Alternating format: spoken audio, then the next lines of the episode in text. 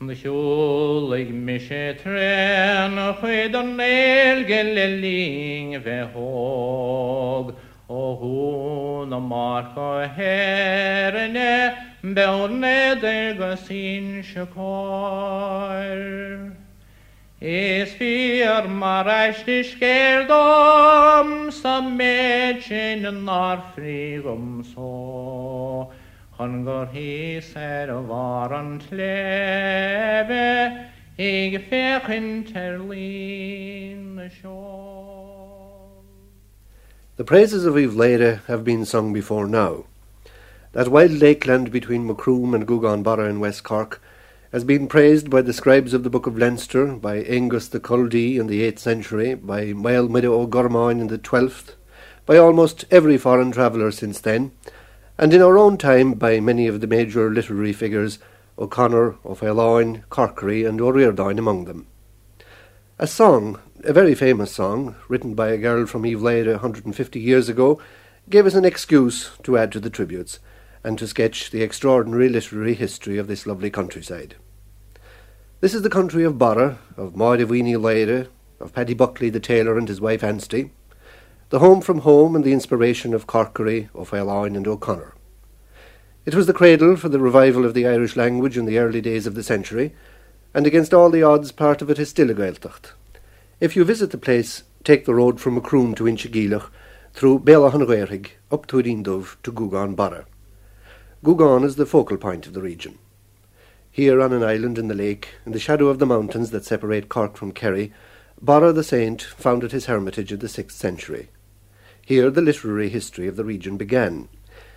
The English writer and artist Robert Gibbings fell in love with the place. He said of it, The road winds with the river, at one moment level beside untroubled waters, in a wide valley where lapwings wheel, at the next tortuous above a torrent where salmon leap then for a while calmly, tracing the contours of lake shores, with range upon range of hills to the south and west, the cones of Shehy and Douchil high above them all. Finally, a game of hide and seek among the crags and heather covered ridges, the road a track, the lee a tarn, and the smell of turf fires sweet in the air. Ochre and lavender of heath and rocks, and gold of bursting gorse, silver of lichens and the ink green ling, and coral red of myrtle buds. One last mile of twists and turns, sharp hills and sudden dips, and then Gougaun.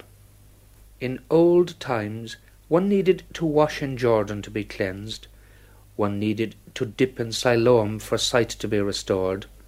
But today, merely to stand beside the lake at Gougaun Barra brings to one's whole being a peace beyond the telling.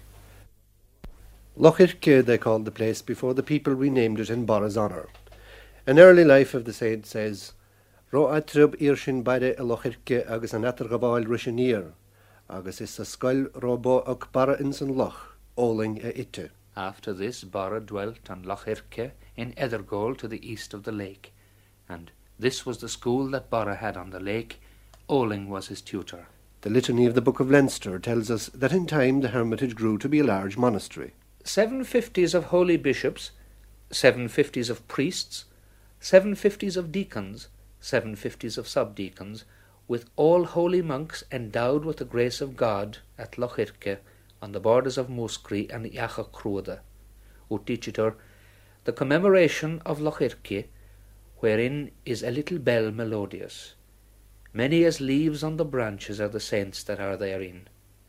Hos omnes invoco in auxilium meum. The commemoration of St. Finbar and his hermitage in ancient Irish poetry is extensive. Angus the Céile Dane, not more than two centuries after Barra's death, wrote, Iachach o carn go corcig suas er alne, as e aron a rat rede er cool bide. Iachach, the lovely land from Cork to Mizen Head, are under the protection of Barra. Another old quatrain, this one from the ninth century, says Barra, the fire of wisdom, loves humility to men of the world. He never saw in want a person that he did not relieve. And the twelfth century martyrology of Maelmede O'Gormain also refers to Barra's love of the poor. May chaste Barra from Corkig be before me in heaven, for he was good and kind to God's poor. God's poor have been coming in pilgrimage to Gougaun Barra from the foundation of the hermitage. There is no evidence that it was anything more than a local pilgrimage until the beginning of the 18th century, however. O'Sullivan Beara passed the lake by without praying at Barra Shrine on the famous retreat from Glengarriff. Ballyvourney was indulgenced by the Pope in 1601, but Gougaun was not.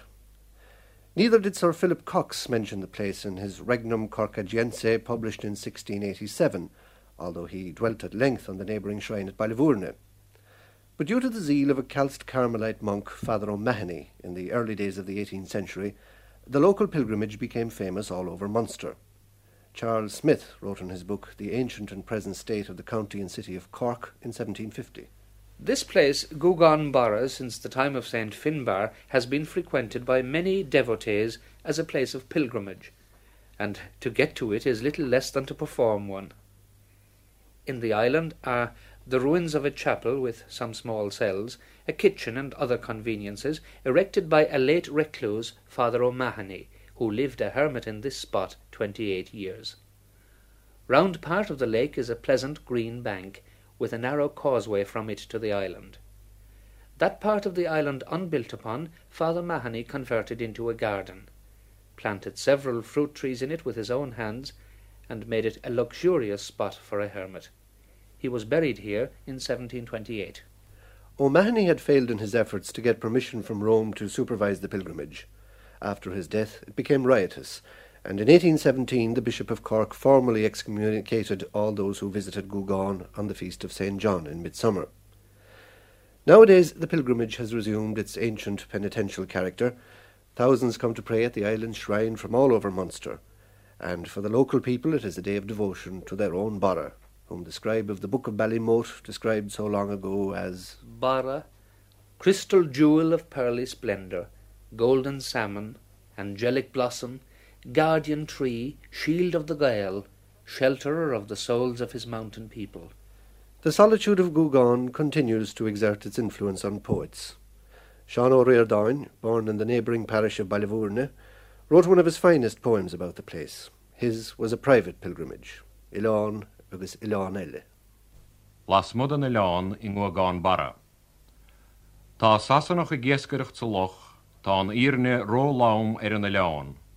ach raide measc na gínas na gloch, sníad le mór irim mo gá láid. Raid an nún is éiste san na leán, éiste sell le smuintis mar an naamh ó himnig bar an naifod an na leán, éiste le in inine hinine an éir. Áras í ar nol ar an na leán. ó bharas íhann lom íhannas de hí agus carim se áitirmh do smuinte. ach ní fistam an bhuiite na smainte a rím, mar tá déascar ar istas a muintin.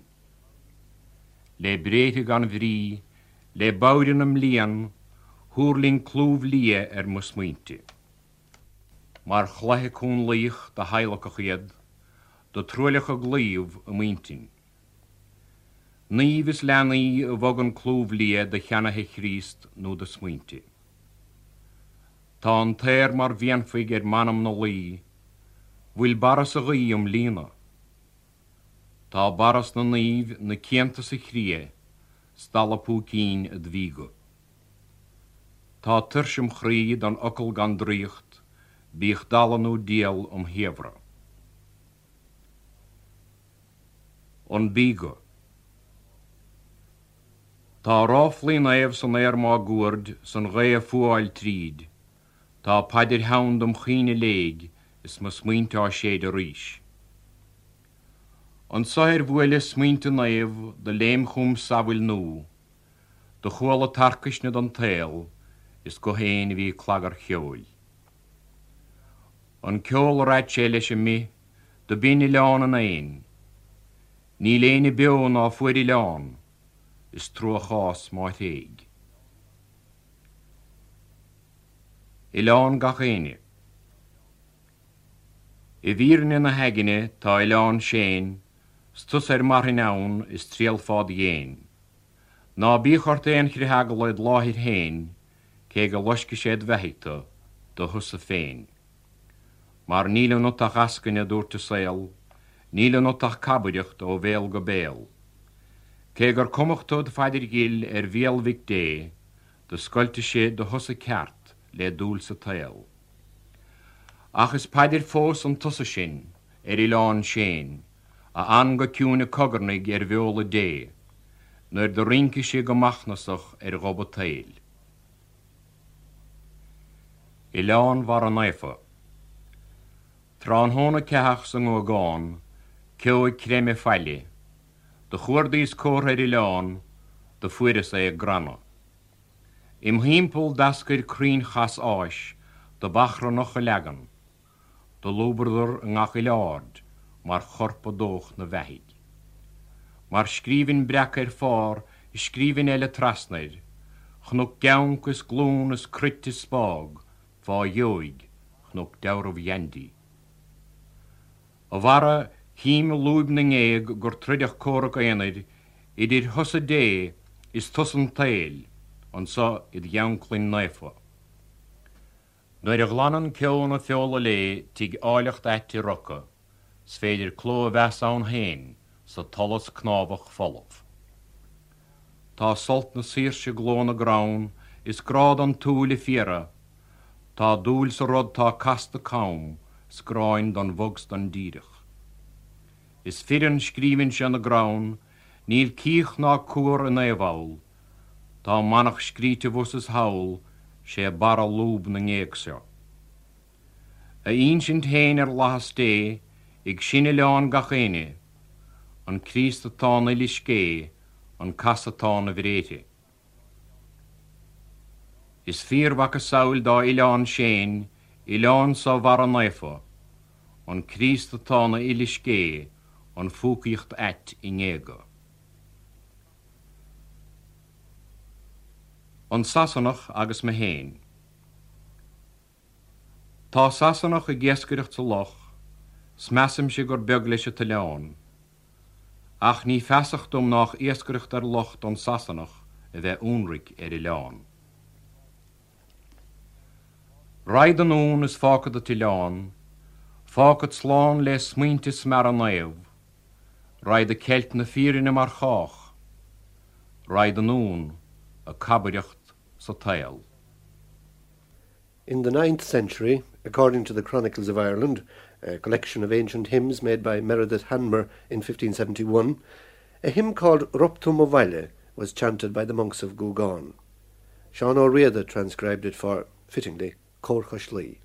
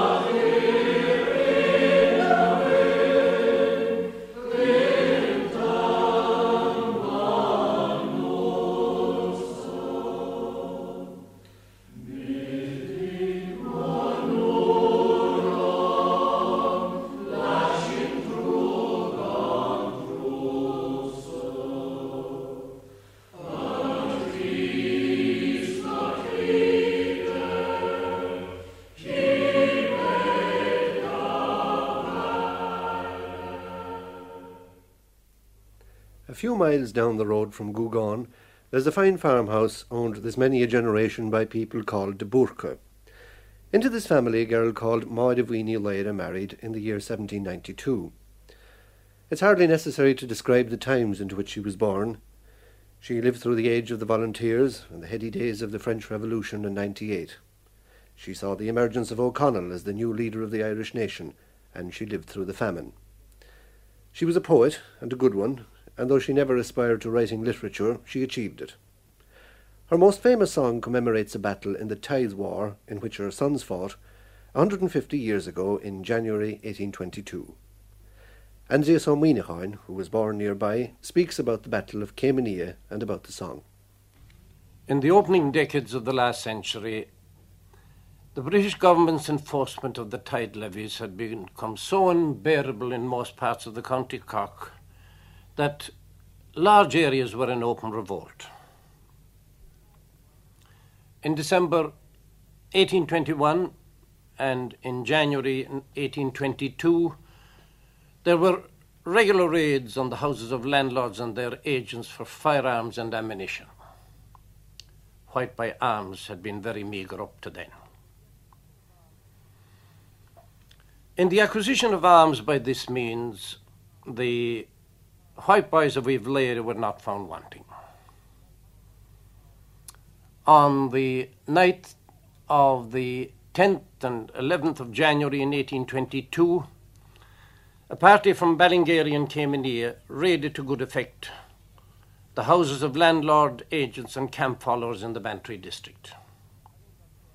Lord Bantry, having got word of this audacious act, mustered the local militia force and set out in pursuit of the raiders.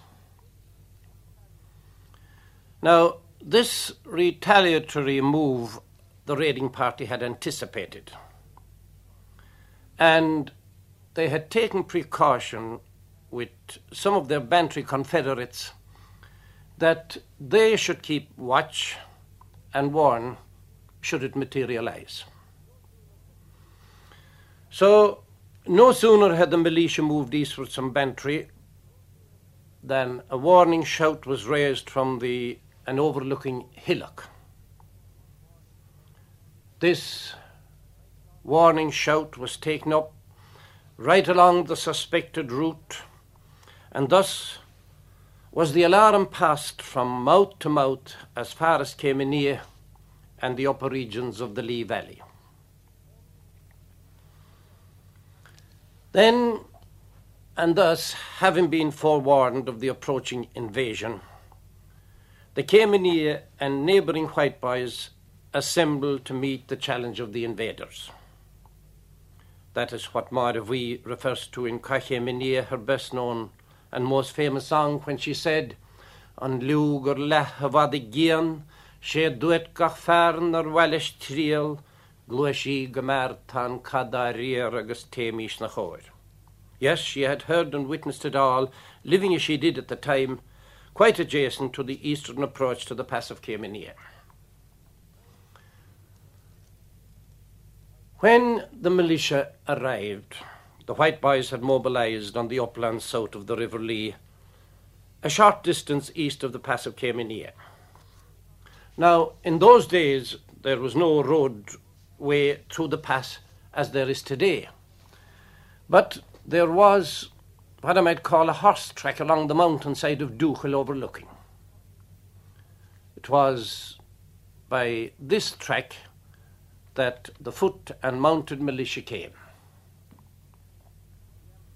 As they advanced, the ambushing Whiteby party opened fire. The militia took cover, a movement misinterpreted by the ambushers, who, perhaps rather indiscreetly, left cover and advanced in pursuit of the retreating militia as they thought. The concealed militia immediately opened fire, killing two of the white boys. Then there ensued a lively skirmish and some hand to hand fighting, in the course of which Seamus Brenach of Turindov found himself confronted by a yeoman, John Smith. Both set to fire, but somehow or other each of their loaded guns failed. Seamus Branach closed on his adversary, and he laid him low with a smack of his gunstock.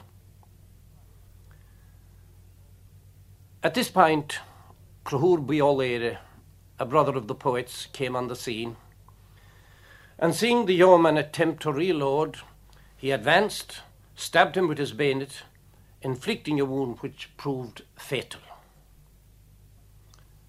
Sometime later, the white boys were forced to retreat, their ammunition having been exhausted.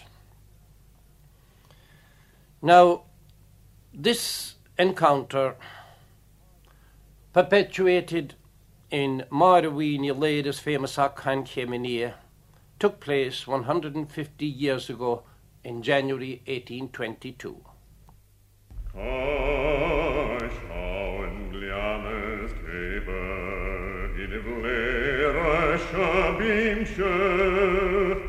Mar denen fis a mi kan shir khala so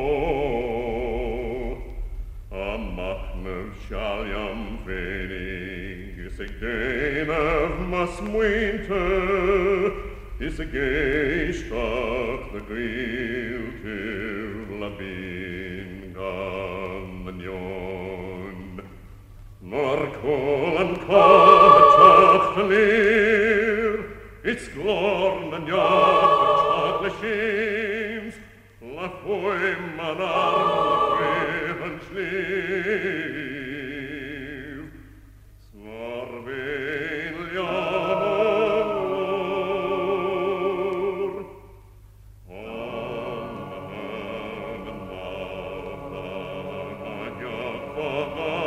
guarda come brucia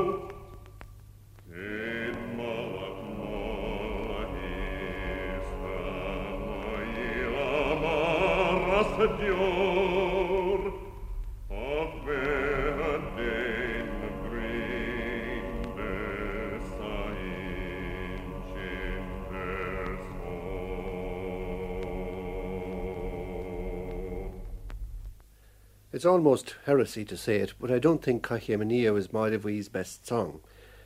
Pride of place I'd give to a song called Avarni Ledo of Elachema. This song was written in 1843. It's a repeal song, and as one would expect, Maida placed her trust in O'Connell from Iveragh. It seems that the reformation of the Muskerry yeomen under Sir Augustus Warren struck terror into the people of Eveleda and Muskerry, and Maida in her song saw but one method of dealing with Warren – a method of which her hero O'Connell would no doubt disapprove. Volleys of bullets and sharp pikes in the brutes' bellies, everybody must be ready to attack them, God's curse on their company. They'll yet be down, without a possession under the sun, their hounds and beagles and horses gone from them, so that they'll have no further interest in gaming and the chase. A translation which doesn't, of course, do justice to the original. Beg stelle pléris piki gera da gure medel vroedig, be clochas creamhar há láh ga chéine is má lacht déir a gúmplacht. Beg siad foian lag fes ball gréine gan nech sa taal an na góm, a gin sa mégels as a gapul treachta gan dóiling ngéim ná luúcha. This recording is an old one. Mas barni le o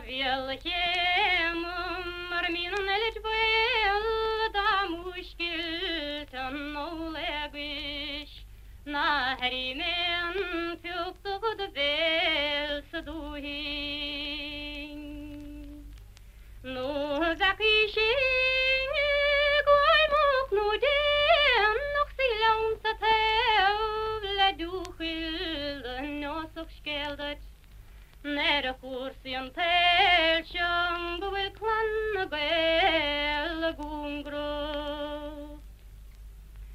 Sandık oluş gelinin işledim. Yoyduk levin ukül gısifok termim Gan vüylenerin dokirok berer gulim Gım akrepim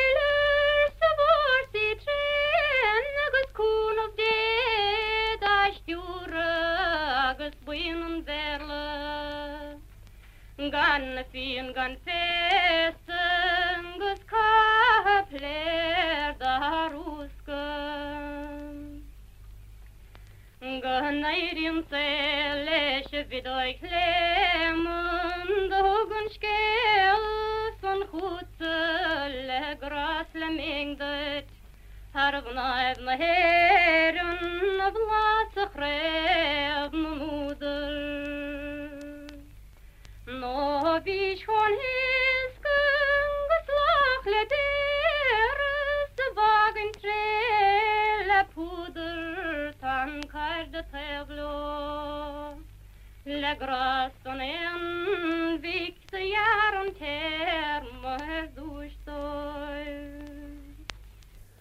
tourist guides will tell you about Callanan's jingle. Many of us learned in our school days there is a green island in Lone Gougaun Barra.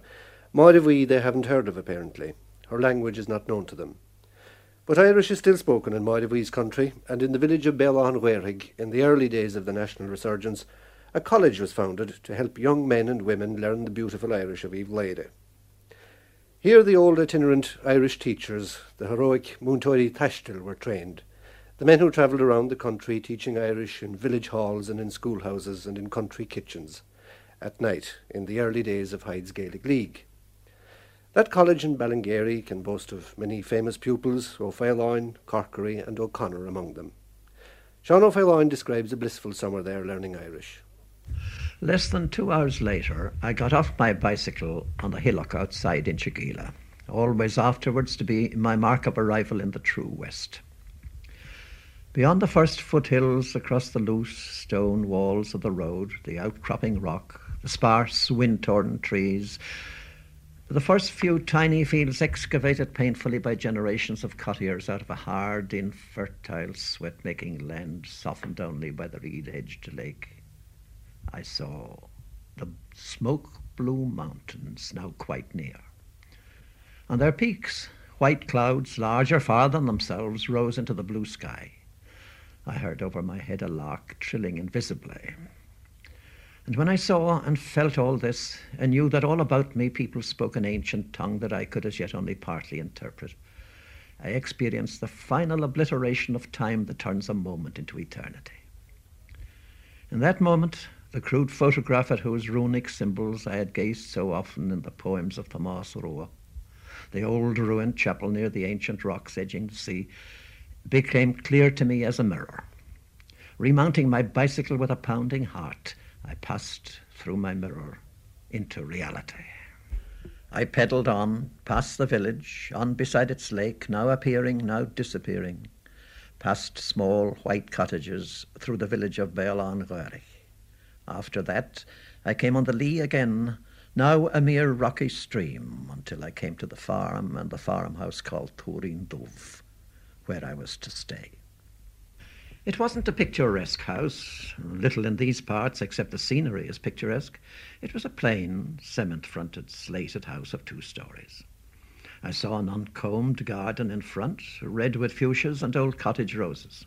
I saw a long stone loft and byres of uncemented stone to its left, a new corrugated iron barn, and more byres directly opposite across the road. Foothills rose rockily front and rare. Later, my friend Christy Lucy, whom I first met in that house, was shot while trying to escape from it into those rocky foothills.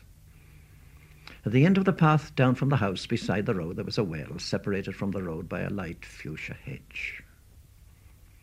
As I got off my bicycle, I heard a girl's laugh from behind the fuchsias, and looking through it, I saw Eileen's brown eyes laughing at me between its scarlet bells.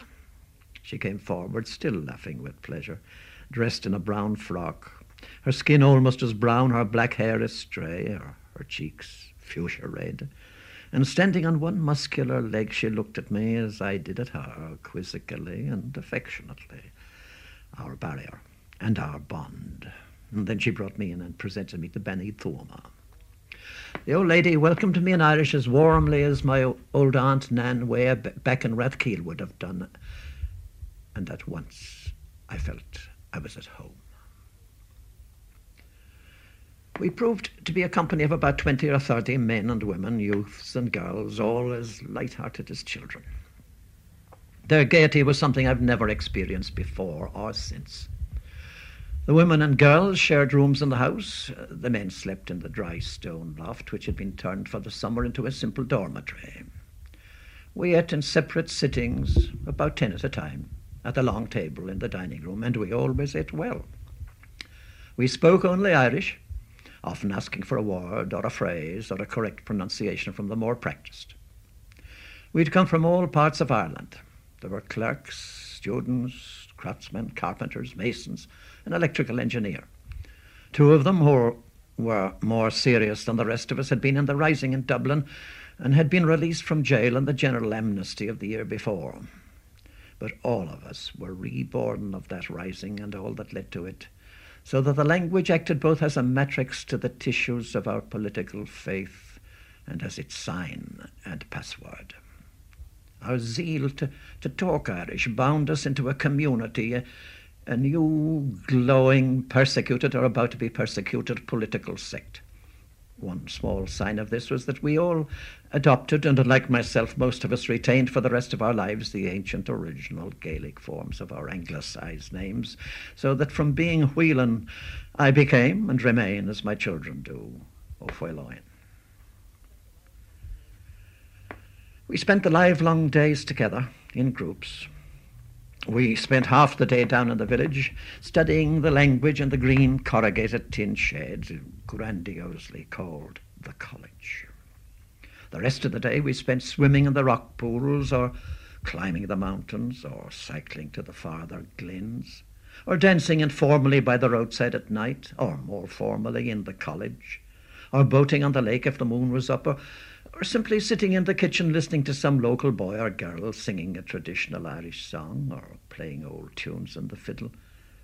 Or we merely sat and, and talked. Late hours were the common rule. Uh, I was always so pleasantly tired, so full of oxygen, I, I could have slept under the hedge or on the stone floor. On hot nights, I often slept in the clothes on which I stood, high up in the hay of the outdoor hay barn, waking only when I heard a horse's hoofs on the road or somebody working in the stone byres below.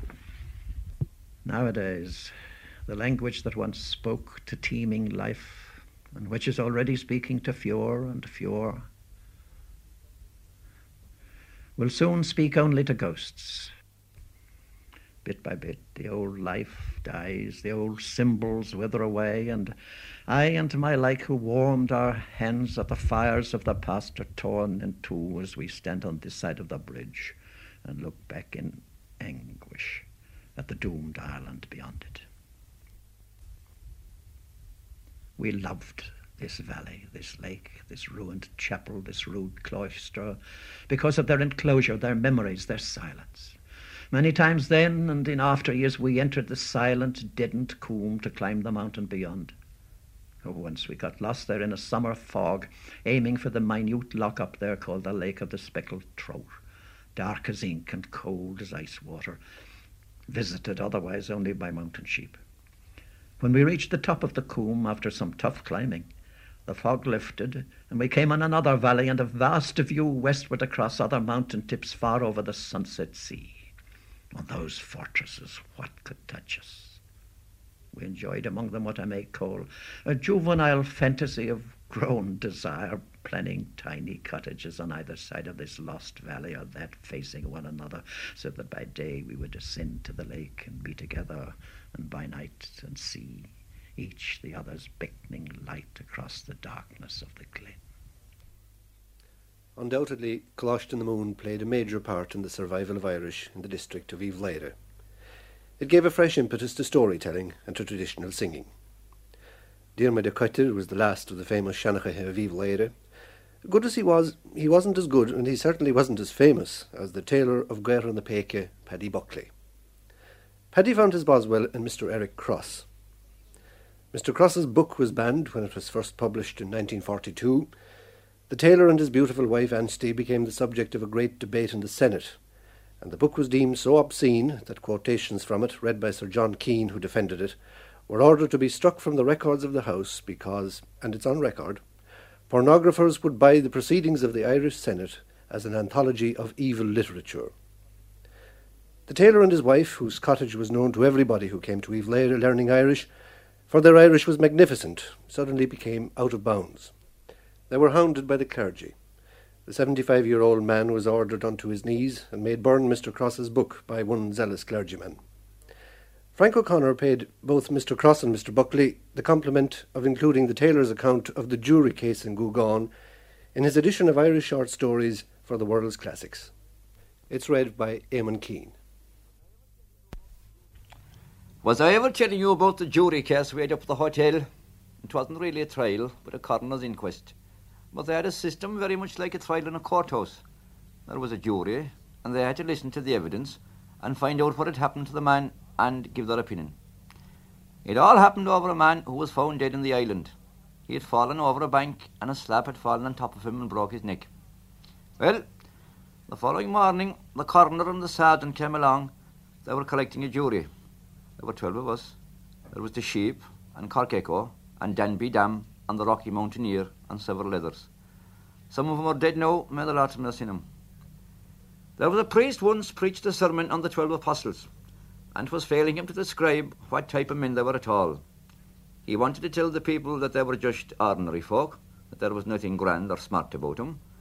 So, after he had thought for a while, he said, They were twelve working men, farmers and fishermen and such class of people. They were twelve ignorant men, as ignorant as any twelve men you'd find in this parish, and God knows that wouldn't be difficult. Well, the twelve apostles were like the jury we had that day, as ignorant as any twelve men you would find in this parish. The divily bit, but we all assembled and we struck away up to the hotel. They hadn't an idea what was going to happen to him. Some of them thought that they were going to be tried for killing the man. Others thought that they were going to his wake, and more of them thought that they were going to shoulder him to his grave. You see, it was the first time there had been a jury case in this district for many long years, and it was all a mystery to them, for none of them except myself had ever travelled. Good enough, we got to the hotel, and the body was lying in a room, and we all had a look at it. The poor fellow was dead enough, there was no doubt about that, God rest his soul. The coroner asked us if we recognised the man, and we did, for he was well known to most of us. After we all had our fill of the sight, we had a couple of more drinks, and then we went into the room where the case was to be tried. There were chairs for each of us, and the sergeant and the coroner were there. The sergeant told the others that they would have to take the oath and swear in the book. Then Cork spoke up. He hadn't said a word till this. He said that he wouldn't swear because swearing was a sin, and he started quoting bits out of the catechism. He wasn't going to swear with his eyes open. Now, it'd be altogether different if he did it to himself, but he hadn't enough drink taken yet. The sergeant started quoting bits from a book he had in his pocket, and then the coroner joined in, but they were only making a poor hand of the business. I explained it to him, and all about the business, and that battle was done with. To save time, we held the book in freeze and took the oath together. When he came to Danby Dam, he said that he wanted to swear alone, and he wouldn't put his hand in the book with anyone else, so he swore alone. He held the book as though it was going to bite him, and when it is swearing done, he looked behind him as though he expected the devil was there waiting to take him. The sergeant and the coroner got out their notebooks ready, and we were all set for the business. Just as we were going to start, the sheep got up and started to go out. The coroner wanted to know where the hell he thought he was going, and the sheep explained that he was going behind for he had drink taken, and his bladder was weak. So we waited for the sheep to return, and when he'd returned and sat down and lighted his pipe, we started again. The sergeant read his statement, and we listened. Then the man who had found the body told how he had come to find it, and the coroner asked if we accepted that. The year before, the man who had found the body had sold the Rocky Mountaineer a mare, and the mare was faulty. The Rocky Mountaineer didn't find this out until after the deal was made, and he could do nothing but wait till he got the chance of his man again, and this was his chance. I declare to God, didn't he say that the man was a liar, and that there was no one there at the time but him, and he might have pushed the man over the wall? Well, they had a few words, and the sergeant called the meeting to order, and the coroner wasn't able to make out what had happened until the sergeant explained the affair to him, and then the coroner understood, and the business proceeded. The coroner explained what had happened and what sort of a verdict we could bring in, either death by misadventure or felo de se, or murder by person unknown, and he explained his own opinion. The Rocky Mountaineer jumped up and said 'twas plain murder, and he didn't care a damn what anyone else said, for he had had dealings with the man who found the body, and he'd swindled him over the sale of a horse, and if he would do that, murder was not in him. So we had that all over again. It was a very warm day, and the room was small, and what with the smoke and the arguments, we decided that a drink or two wouldn't do anyone any harm. So we retired for a drink or two, and when we came back, we took up the business where we'd left off. The coroner counted and found one missing. Sky High, who was one of the jury, had not come back. The sergeant went off to find him and found him on his way home and brought him back. He said it wasn't in his line at all, that he didn't understand it, and he had a cow at home that was due to calve, and he'd be better there. But the coroner made him stay.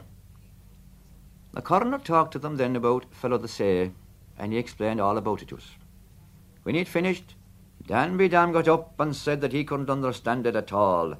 How could the fellow fall into the sea, he asked, when the sea was fifteen miles away as the crow flies? Be damn, I couldn't agree to that at all, be damn. It could be fell into the lake, but be damn, it could never be fell into the sea. The coroner explained again, but Danby Dam couldn't understand him still. Be damn, if the fellow fell into the sea, he would be wet, wouldn't he? Be damn, but his clothes were quite dry. Yeah, be damn, it couldn't be that at all, but something other thing. The coroner explained suicide too, but Danby Dam hadn't heard of that either. He wanted to know if it was Irish. In the middle of this argument, there was a knock at the door, and in walked Bala Wax's wife with his dinner. She's the devil of a great pounder of a woman who would make a grand door for a car house. Now, Bala Wax is only a small class of a man, but he'd a fierce appetite, and his wife was afraid that he'd die if he didn't have his dinner. He was a great friend of Danby Dam's, and the two of them started on the dinner and forgot all about the inquest. Not that it mattered much, for the two of them were ever better at eating than they were at thinking. And the wife had brought up a grand potash of pig's head and cabbage and potatoes. At last, the business was coming to a head, and the coroner asked us to consider our verdict. Then the fun started. One said one thing and one another. The effects of the drink had worn off the Rocky Mountaineer, and he was all for murder again. The sheep said that he didn't understand it at all, and he would not care to give his opinion. That was with the height of madness. He wouldn't even give his opinion unless he was paid for it. Corkeco thought that the business was all wrong and that no good would ever come of it, and the less we had to do with it, the better. He hadn't got over the sw- swearing part of it yet. I tried to knock sense into their heads, but by God, was failing me. Now that man Bedam had a belly full of food, he had an idea. Bedam, said he, doesn't, doesn't the man say that it was death by misadventure? Bedam, isn't he from the government? Be Bedam, it wouldn't be right to agree with him so. We must say something else, Bedam. Oh, there, were others of them with queer notions, and there were some of them so scared stiff that they were just sitting like dummies and saying nothing at all. Twelve good men and through 'em, was it? You'd search the earth before you'd find an equal pack of mugwumps of blather gashes. I went up to the coroner, who was a decent, sensible type of a man, and explained the position to him. We sent the rest of 'em into the bar for a drink, and I and the coroner settled the business between us, and we brought in a verdict of death by misadventure. And of course, I added a vote of sympathy with the poor fellow's relations in their trouble, and we left the jury to drink itself stupid. But they could never do that if they were drinking to this day, for they were stupid before they started. Twelve men, as ignorant as any twelve men you would find in this parish, and God knows that it be as enough, with their wake bladders, and their sins, and their cows calving, and their pigs head and cabbage, and their fell in the sea. On my last visit to Iveleary uh, some months ago, I asked the question that one is apt to ask in all of the Gaeltacht one visits Will Irish survive? Certainly there seemed to be more Irish spoken in 1971 than there was when I stayed in Mr. O'Faolain's beloved Turin Dove 17 years ago. I asked Andrew Somwinichain whether he thought Irish would survive in the glens of this beautiful land between Ballyglana and Gougaun, whether today's generation would deprive tomorrow's of a birthright as old as the sanctuary of Barra in the mountain lake. Sean O'Faolain is despondent. One hopes Andrew Somwinichain is right. Ní ce mé chúis ná meiteach, agus táim láin túráltha go meitiig. Agus sé chúis gnéidir mé sin, ná a bhéad teilech agus líntí a híim inis nar thugam mo chuirdéad an náid agus gaaling ar fadar siúlacha. téla chuidecha sanna bhí go raibh éirithecha as an gáling nó i g gomínta rompa ach go bhfuidir sé trééis casathar neis sin ríis ire, Tá miadútha san agus má lenan álaigh chuna sa bheith an bhil ar an áit. Darlín ba bhahan fé sib den tebechan níir sin brain. Vena hí ar thola tréide nó tréimh se bheit hálartáim. Nó sim do thuir te ggéistecht an le hen mé bhíh tíimireach teáil. Mór him pol lesan chuirthaigh ar chéidir laslín na seáil.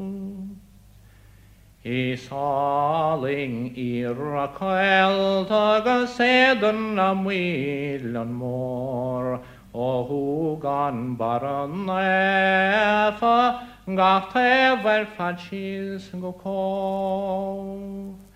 Blar na bhí na dré nóir cinché dámuhín chloró á trehasíthe féle ar er an e chéidir laslí na seó.